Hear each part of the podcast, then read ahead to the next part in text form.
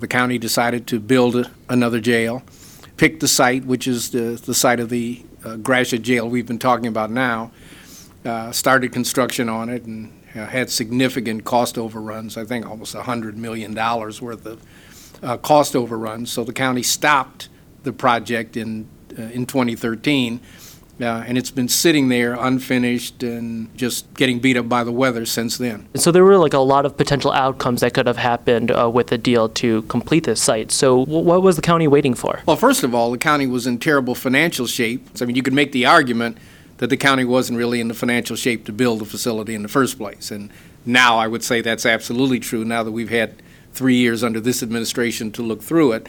The county's financial position wasn't such that we could really borrow the money necessary to complete that existing jail or, or do anything else. It took us a couple of years uh, of really working at a recovery plan to get the county's finances in order to be able to even be in a position to do what we're doing today, which is contracting to, to have a jail built and having the financial wherewithal to issue the bonds to be able to pay for it. As part of the deal, uh, Rock Ventures will be acquiring the unfinished jail site on Gratiot Avenue, uh, in addition to some of the other building properties that Wayne County is currently operating. What do you think is going to happen to those sites? I think it's going to be very similar to what they offered maybe a year ago, minus the soccer stadium on the roof. I think it's going to be, you know, a typical downtown development of retail, uh, residential, and a number of other things in, in, in that area.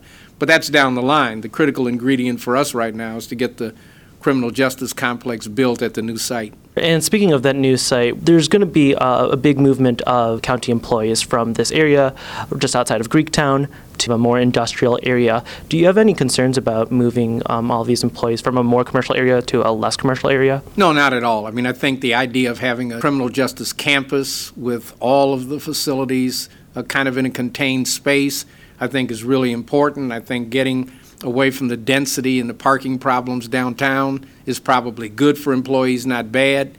Uh, I think for a lot of reasons, the move, you know, makes a, makes an awful lot of sense for us to, to go to the new site.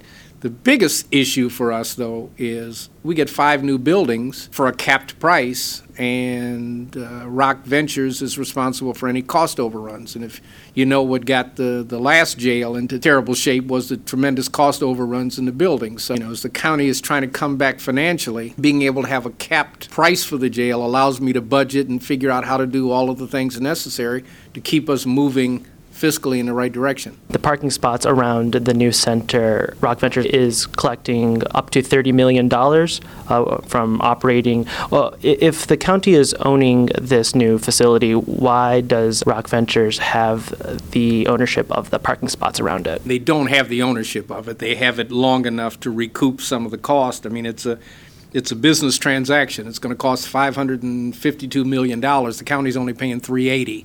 I mean, there's some equities there that help to make this deal work well for both parties. At some point, the county will take over that uh, once the initial 30 million is paid.